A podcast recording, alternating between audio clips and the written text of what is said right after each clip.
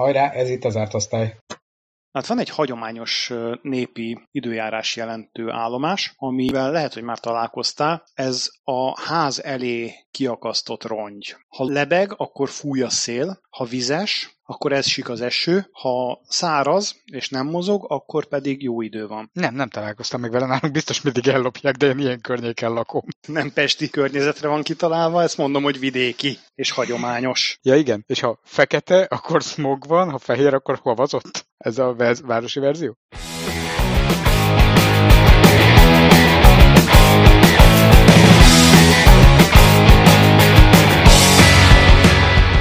Tudtad, hogy a tücsök ciripelésből meg lehet mondani a hőmérsékletet? Igen. Ha nem ciripel, akkor valószínűleg hideg van. Igen. Egyrészt a sebessége, ami eltelik két ciripelés között, az, az változik, másrészt pedig, ha nagyon hideg van, akkor nem ciripel, hanem recseg. Megfagyott. Azt mondja, számold meg hányat ciripel 25 másodperc alatt, hozd el hárommal, és adj hozzá négyet. Aha. És akkor megkapod Fahrenheitbe, amit utána átváltasz. Egyébként tényleg. Mondom. Ha Amerikában vagy és Fahrenheitben kell, akkor számold meg 14 másodperc alatt, adj hozzá 40-et. Ha mondjuk, hello, Aha. a Fahrenheitben sokkal könnyebb kiszámolni. Lehet, hogy ez volt az oka a Fahrenheit skálának a bevezetésének? Nem gondolom. Hogy jöttünk rá, hogy 14 másodpercig kell számolni? Miért nem 13 vagy 15? Vagy 13,7 másodperc? Valószínűleg mellé raktak egy hőmérőt, és megnézték, hogy ha ilyen meleg van... Mikor, mikor pont annyi, igen. Tehát így, igen. De Állapítsuk meg, hogy a tudósoknak rengeteg ideje van. És ebből valószínűleg doktoráltak is. Igen, ezt akartam mondani. Jó eséllyel ebből PhD tézist készített valaki. Hát nem, akkor lehet, hogy még nem létezett a PhD, mert ez ilyen középkori gyakorlatnak hangzik. Nekem cserkész tanácsoknak hangzik, tehát szerintem simán valami. De az is ilyen középkori, egyházi alapú. Tehát tényleg úgy képzelem, hogy ez ilyen természeti megfigyelés a középkorban. Igen, igen, azoknak a hagyományait követi, valószínűleg onnan vették el. Ugye nem lehet nagyon középkori, hiszen a, a Celsius skálát nem a középkorban, illetve mm, emlékeim szerint azt újkori találmány. Sajnos itt nem látom a, a forrást, hogy mióta használjuk itt, de ez ilyen nagyon egyszerű tudomány. Ettől függetlenül vicces, mert én ezt egészen máig nem ismertem. Figyelj, az jutott eszembe, hogy ezt a, ezt a teljesen áltudományos megközelítést, hogy így valamit leszámolsz, hozzáadsz valamennyit, és kivonsz belőle, és elosztod, és négyzetre emeled, ezt például tudod, mire lehetett tök jól használni? Kőműves véralkohol szint meg, meghatározására. Ja, mire meg kiszámolja, addigra kiderül, hogy részege. Nem úgy értem.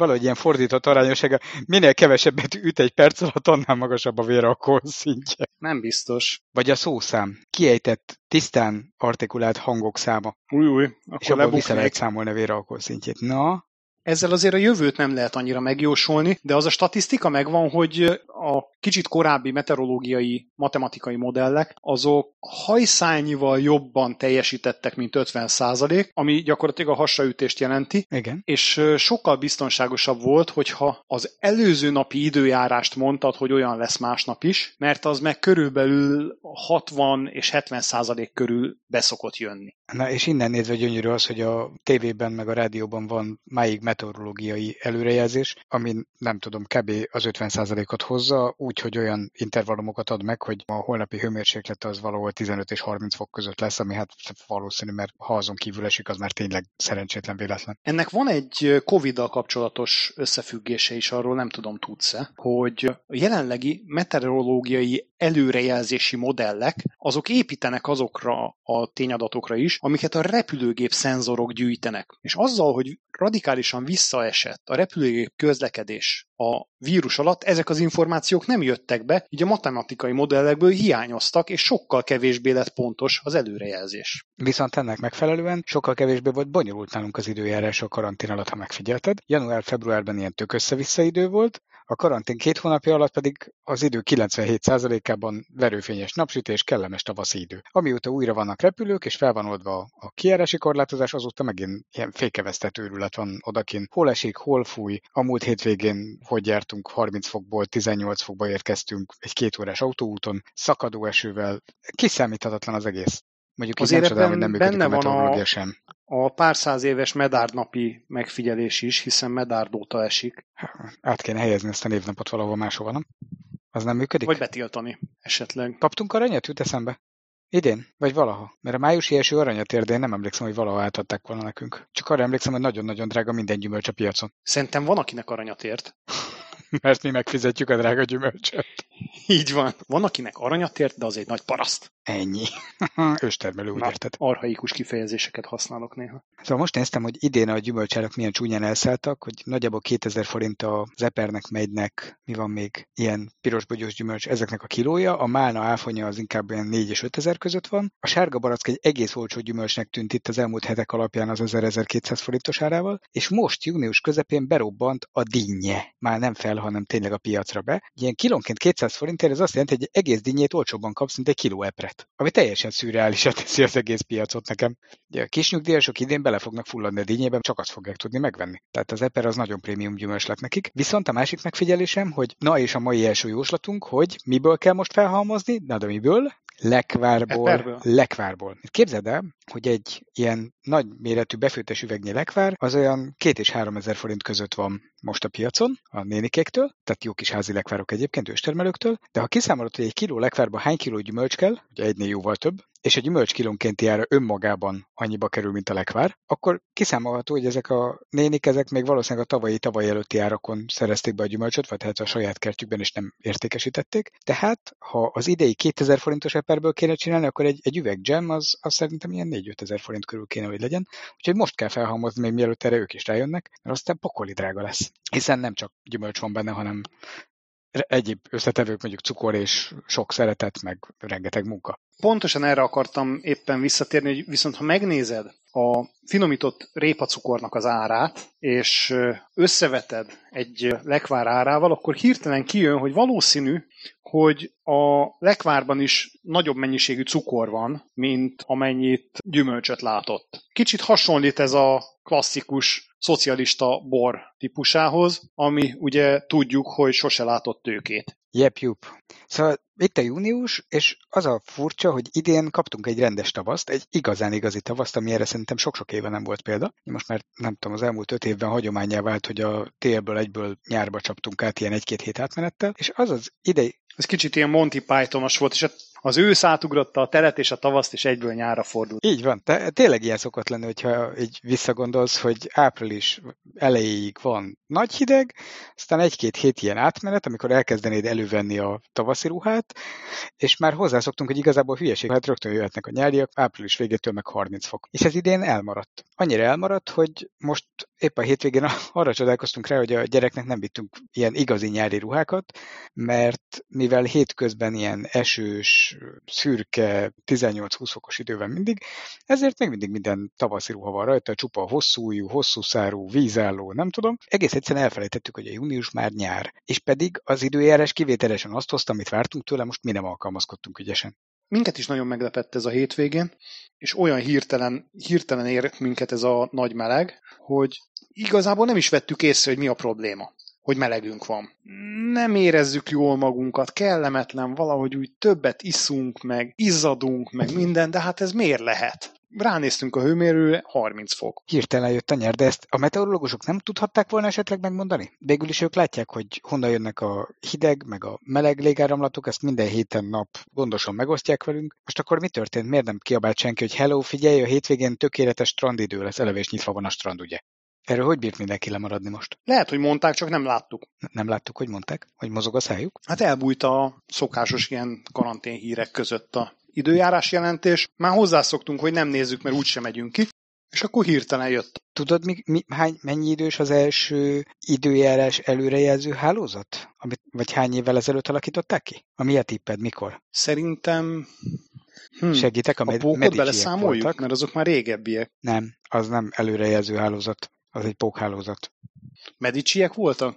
16. század? Mediciek 1650-es években képzeld el, létrehoztak egy ilyen európai nagyvárosokra kiterjedő időjárás információ megosztó hálózatot. Hát egy 50 évet tévedtem. Not that bad. Kicsit talán többet is, mert az már a 17-nek a második fele, mert hogy nekik fontos volt tudni, hogy amikor a drágán megszerzett árukat hozzák, viszik, akkor azok milyen körülmények között szállíthatók, adhatók, vehetők, tehát volt jelentősége. És akkor így begyűjtötték a mindenféle európai nagyvárosokból, ilyen Párizs, Varsó, Firenze háromszöget képzelje LKB, és azokat írták össze. Mondjuk arra kíváncsi lennék, hogy az információ hogy terjedt, mert ugye ilyen... Igen, ez, ezt értem, hogy hálózat, de... Távirat mondjuk még nem nagyon volt. De, de ezt hogy... mit csináltak, hogy akkor ezek rögzítették az időjárást, és megosztották, vagy mi volt ennek a működése? Sajnos nem tudom, hogy ennek mi volt a pontos módja. Hát vagy postagalambot tudok elképzelni, vagy azt, hogy a futárok elvitték az előző, nem tudom, heti havi információkat, de az csak ilyen utókövetésre lehetett jó. Tehát az a historikus adatok gyűjtésére, mert ugye a következő évek előrejelzéséhez ez jó. De nem csak azért jó. Olyan, mintha azt mondanád, hogy a népi megfigyeléseket minden időszakból összegyűjtjük. Ne, ne, nem. Hát azért, ha terményeket, terméseket hozol, viszel, fuvarozol, akkor az egy rettentő fontos információ, hogy milyen, milyen mennyiségű termés várható. Tehát neked elég az, hogyha azt tudod, hogy mit tudom, milyen volt az idő január-február környéken, hogy látod, hogy hú, hát itt aztán elvert mindent a Igen, mert két hónapra be volt fagyva a temze és megfagyott a föld Londonban, akkor ugye idén ott nem nagyon lesz mit aratni. Így van. Ezt és akkor oda lehet vinni. Tehát ez bőven elég ahhoz, hogy egy kereskedő megfelelően megtollasodjon belőle, és ne nézzék madárnak.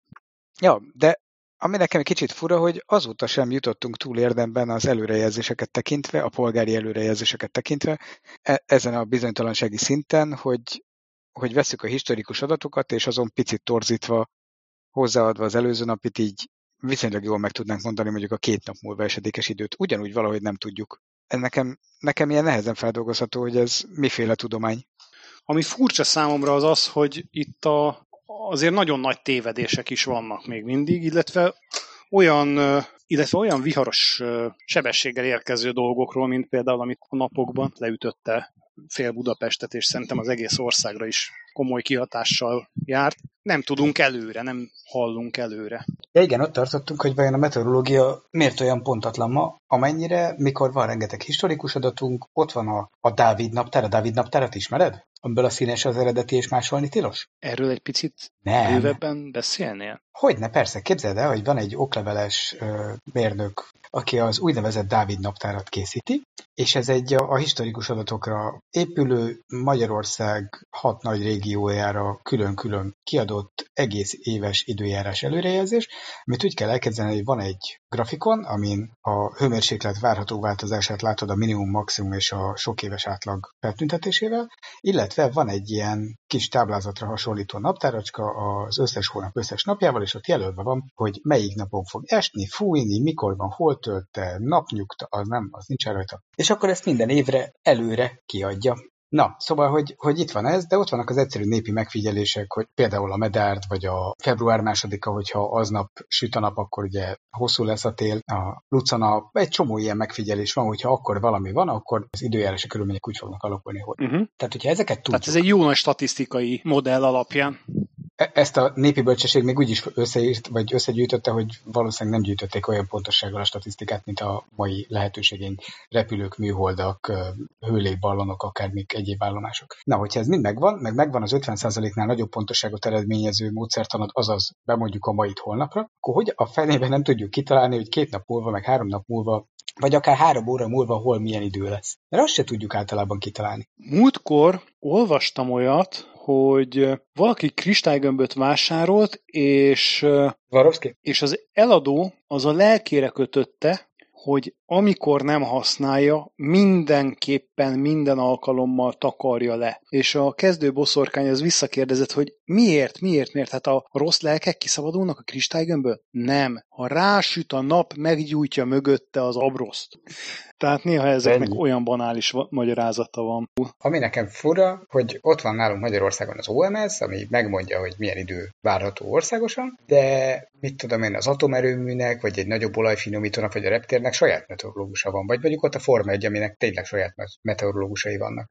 Nem bíznak egymásban, nem beszélnek egymással? Hát hogyan van ez? Az egyébként egy igen komoly szakma. Valószínűleg tartom, hogy abból adódóan, hogy elég komoly szakma, ahhoz, hogy meg is értse azt az egyik, amit a másik mond, ahhoz nem árt meteorológusnak lenni, tehát képzetnek lenni. Így, amit te említettél például, hogy Forma 1-es pályának van saját meteorológusa, neki nem elég az a fajta előrejelzés, amit az általános meteorológiai szolgálat ad. Neki sokkal pontosabb kell, arra az időszakra picit más faktorok miatt, mint, mint a normál mezei embernek. Tehát őt érdekelni fogja, hogy hogyan fog változni a légnyomás értéke, hiszen a légnyomás az közvetlenül befolyásolja a járművek haladását, a guminyomását és azt le kell adnia neki a csapatoknak. Jó esélye a csapatokban is dolgozik valaki, aki meteorológiai, hát ha nem is meteorológus, de meteorológiai végzettséggel rendelkező mérnök. Tegyük félre azt, hogy akkor vajon miért nem beszélnek ők egymással. Szakmai féltékenység. Ha ezen túlteszem magam, akkor is az van, hogy ekkor is fura. De hogy így hosszabb távra nem látják a jövőt. De mi lenne, hogyha nem csak megjósolni tudnánk, hanem alakítani is végül is. Ott volt Kínában az olimpia, mikor volt Peking 2008-ban. A jövőt?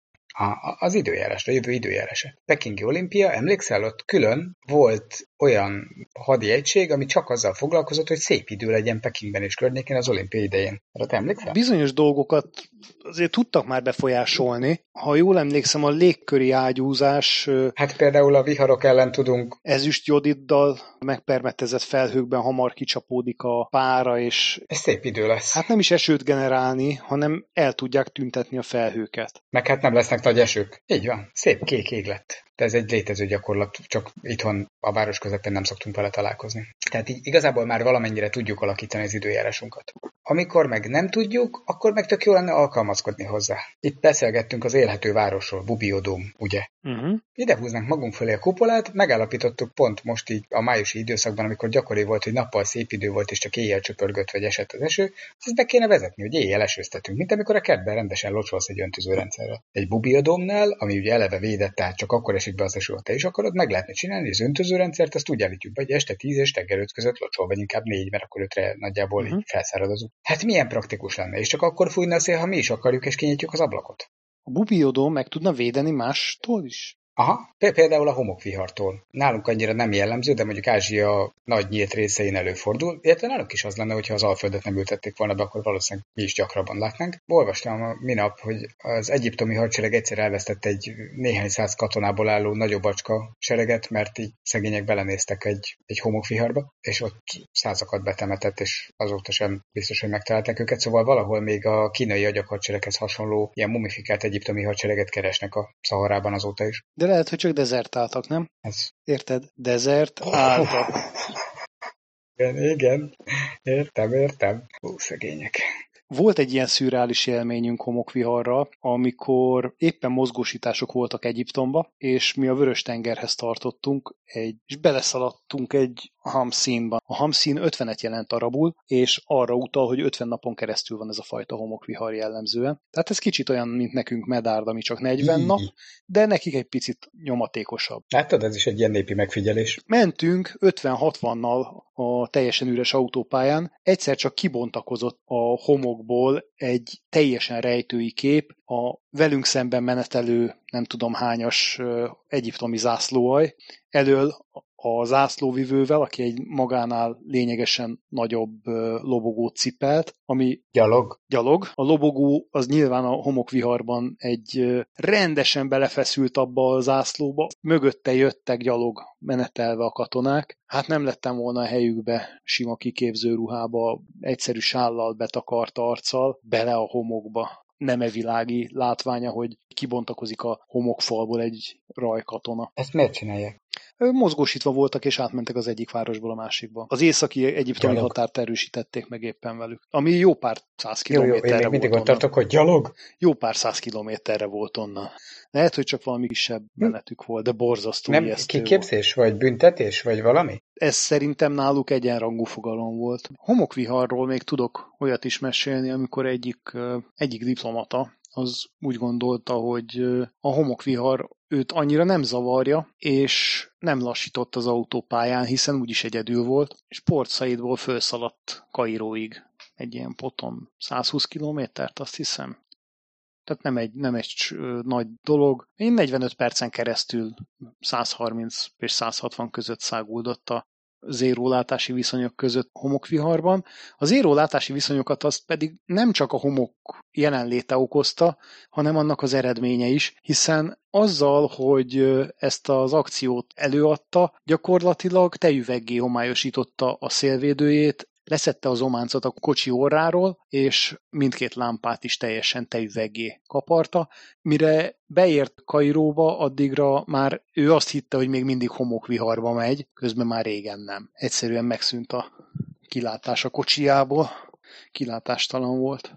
Évente azért egy-két homokvihar átrándul Európába is. Olyankor még Budapesten is néha ilyen vörös por marad az eső hát, után az autókon. Volt most is tavasszal egy ilyen szaharai por, ha emlékszel, amikor minden autó egyformán ilyen trappos barnás lett. A mi autónkon különösen jól lesz ki, mert alapból se tetszik. A miénken nem tűnik föl, mert nem szoktuk mosni. Viszont ha már az mindenkés az autó, a Tudod, hogy milyen sebességgel hullik a hó? Dolgottál már rajta? Természetesen ez egy nagyon érdekes kérdés, hiszen az, ez egy izgalmas fizikai kérdés, szerintem a végsebességével hullik. Jó, jó, de azt, hogy kilométer per órában kéne meghatározni, akkor az szerinted mennyi? Ezt nem tudom magamtól kitalálni. Egy kilométer per óra? Nem, de egy ilyen kis ejtőernyő effekt. A földet érékkor, na tessék, ilyeneket tudnak a nagy tudósaink, megmérték, átlagosan ilyen 3-5 km per órás sebességgel szállingóznak a húpelyek. Teszem hozzá, ha elég jó idő van, akkor még a második emeleten olyat is szoktam látni, hogy felfelé csinálják mindezt. Ja, jó irányból fúj a szél. Igen, kürtő hatásnál ez megy fölfele, Igen. és ugyanezzel sebességgel. Ja, sőt, még, még úgy. Ne, gyorsabban nem tud menni. Amiből az következik, hát de vagy nem, hát attól függ, hogy milyen erővel fúj a szél. Ugye onnan már megint csak utas. Uh-huh. Ő nem dönthet. Ha fölfelé száll, akkor különösen. Tehát ebből az következik, hogy ha szerencséd van, és olyan a körülmény, akkor egy-egy hópehelynek akár egy óra is kellett onnantól, hogy elkezdett leesni, hogy földet érjen. Ami azért elég döbbenetes. És képzeld el, hogy a másik, minden hópehely egyedi. Ezért aztán átlagolunk. Tehát az egyediség az maximum egy órát ér. Ennyi. Hát a kérészek ugyanez. A kérészek azok, hogy is van az? Két évig báb formájában vannak? Vagy valami? Hogy pont mostanában ilyen egész mikroméretű cserebogarak jönnek szembe a Népligetben, meg az Orcikertben. Sokáig azt hittük, hogy valami fura rózsabogáraj, és rájöttünk, hogy nem, csak valamire cserebogarak ilyen egy-két centisen nőttek, nem ez a szokásos három-négy centis nagy húsos dög, ettől meg ugyanolyan bosszantó és buta, és egy eszünkbe jutott, hogy a cserebogárrajzás ugye négy évente szokott lenni, de azért minden évben van egy-kettő, ami valahogy így eltéved, az egy elég sajnálatra méltó dolog, és a kérésznél, ami eleve csak egy órát él, ugye hát különösen bukta, hogyha azt az egy órát benézi, mert hát elég sokat dolgozik akkor semmiért. Igen, a kérésznek is kellemetlen, hogyha rossz napja van. A másnapos kérész, rövid könyv. Ugye megvan, amikor beszélget a keresztény, a református, meg a rabbi, hogy mikor hogy? kezdődik az élet. Nem. Hát ugye a keresztény fogantatáskor református, hát ugye a, nem tudom, harmadik hónaptól, vagy és akkor rabbi, mi is volt a kérdés? Hát, hogy honnan kezdődik az élet? Hát, fiaim, az élet az onnan kezdődik, amikor a gyerekek elköltöztek, asszony hazament az anyjához, és a kutya is megdöglött. Na, tehát nem mindegy, hogy mit honnan nézünk. Találtam a minap egy plastikus statisztikát, bármely tetszőleges percben egy milliárd köbméter víz túl a földre felhőkből. Ez az éves átlag statisztika. Egy milliárd köbméter per perc. És ez, ez viszont iható víz? Ez normál esővíz, hát amennyire egy esővíz iható, mert ugye, hogyha mondjuk az savas eső, akkor nem javaslom. De hogy, hogy igen, ez végül is ivóvíz. Uh-huh. Ilyenkor aláereszkedik, csak össze kéne például szedni, az nem lenne nagy baj. Igen, meg, meg jó helyre kéne küldeni, mert hogy nyilván nem azon a helyen lesz, ahol éppen azt fogyasztani kéne. Jellemzően nem ott esik, mert, mert az élet az ilyen, hogy vannak a földnek száraz meg nedves részei, van, ahol évekig nem esik az eső, van, ahol meg évente esik belőle 10 méter. 10 méter.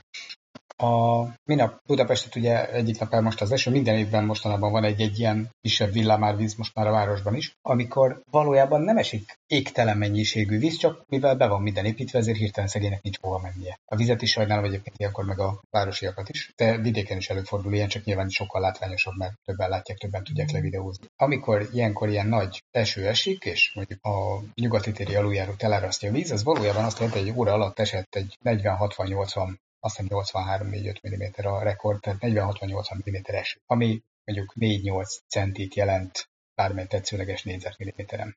Ehhez képest az abszolút rekord, azt tudod mennyi? 60 másodperc alatt 30 mm eső, ez az 50-es években volt egyszer Amerikában. Nem is olyan vészes.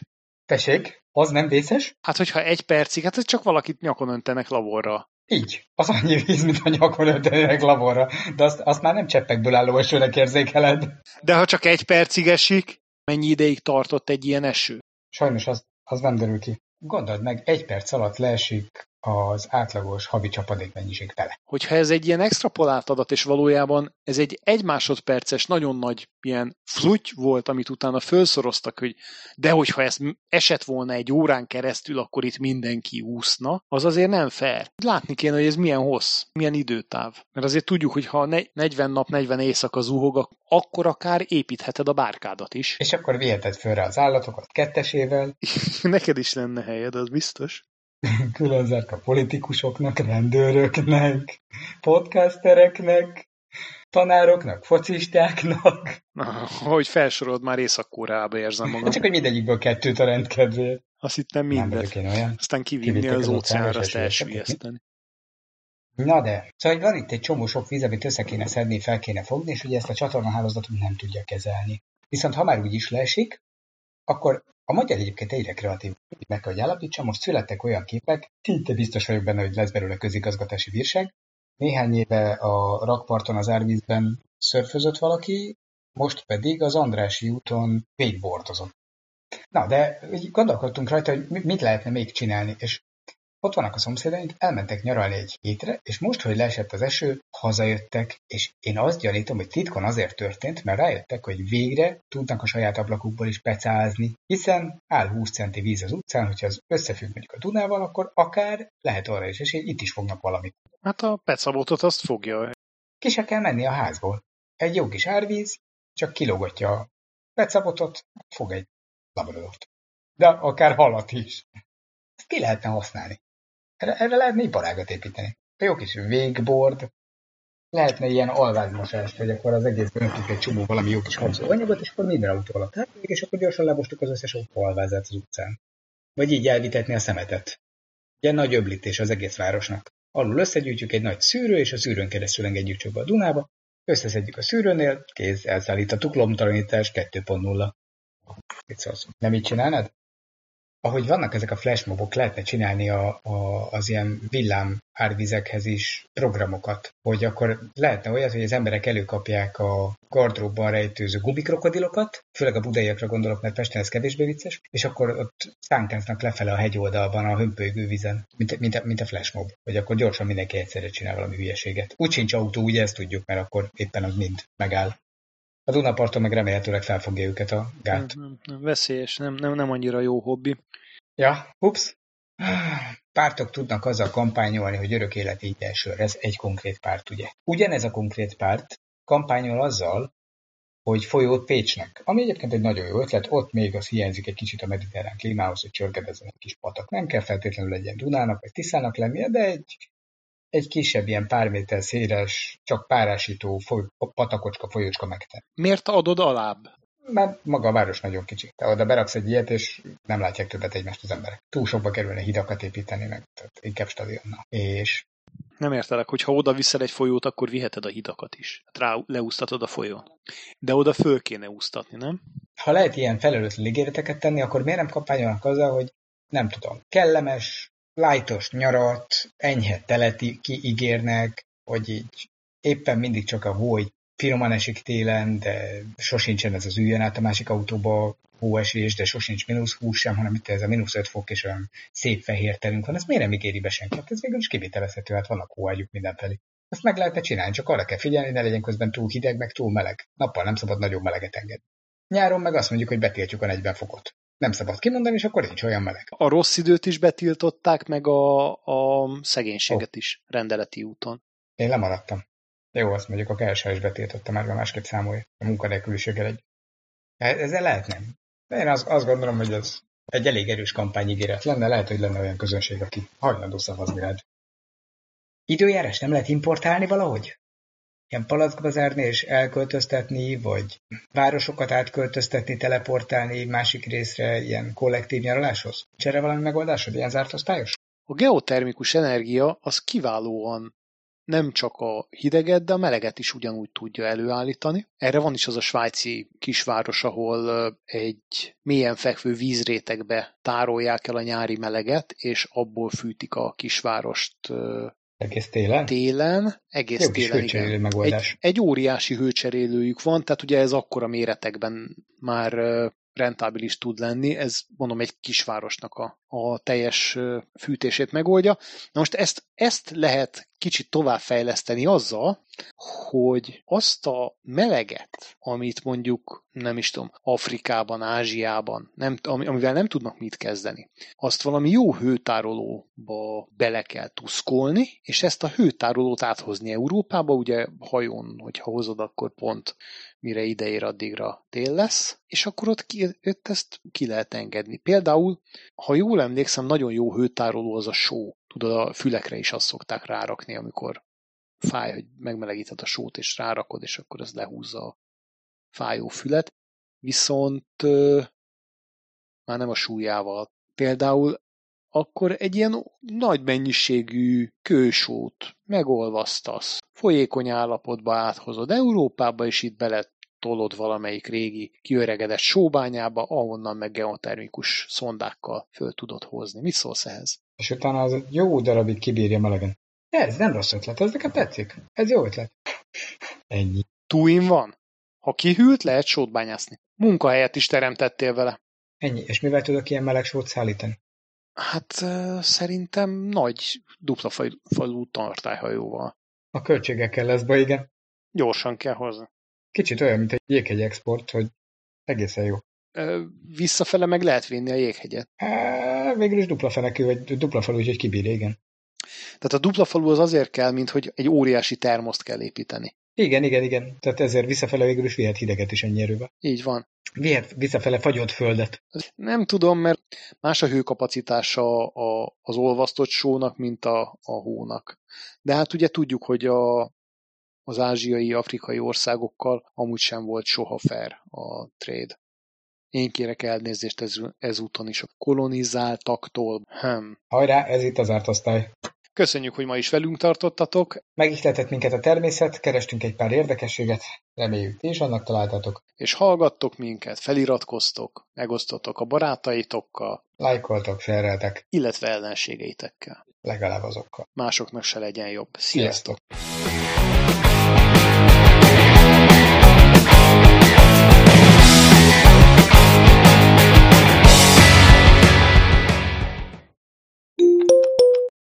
A tandoris csirkéhez sütöm éppen a krumplit. Ne, ne mondjad, tudom, hogy nem illik hozzá, de nincs rizsünk. Hát menjél át Dezsőbához. Hogy, hogy? A tandorihoz. Ja, tandori Dezsőhöz, de ő, ő, ő hozzá már nem kéne.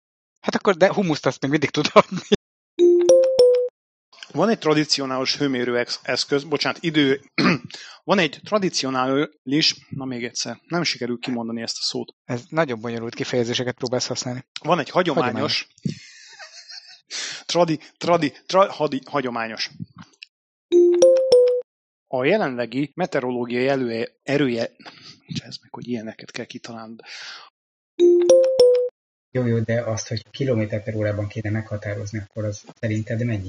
Melyik szakaszára? Mert ugye ahol, ahol indul, ott még vízpermet formájában szerintem gyorsabban jön, mint amikor már kristályosodott jég, hiszen kisebb a légellenállása. a riposztodat nem hallom már megint, pedig biztos jó. Izgalmas. Igen, igazad van. Ugyanakkor ezt nem tudom magamtól kitalálni. Bármit is Én mondtál. Én egy időre. Tudom. Azért is van, hogy bármit is mondtál. Ez a válasz nem látjuk, addig nem zavar, vagy nem, nem, nem, nem, nem, nem, nem. Amíg nem látjuk, addig volt az az amerikai film, amiben vizionálták, hogy egy pár perc alatt leül az észak-amerikai kontinens, holnap után, vagy nem tudom. A, holnap után, igen. Az. Abban, abban voltak ilyen uh, víziók, hogy hip-hop meg lehet változtatni a klímát. Jó, bemenet-kimenet. A vízió az az, amikor iszol, és utána pisélsz? Nem akarom tudni, hogy akkor mi lett a televízió. Az az, amikor fölveszik teleobjektívvel. Vagy epelenka. De abban nincsen i. Csak a, Lehet még ipelenka. Csak aki kicseréli. A nagy. Meg bugy, ipelenka. A nagy. Nagy ipelenka. Ó, jaj. Um, Csak eljutunk a, a múlt heti szivárogtatós cikk, cikkhez.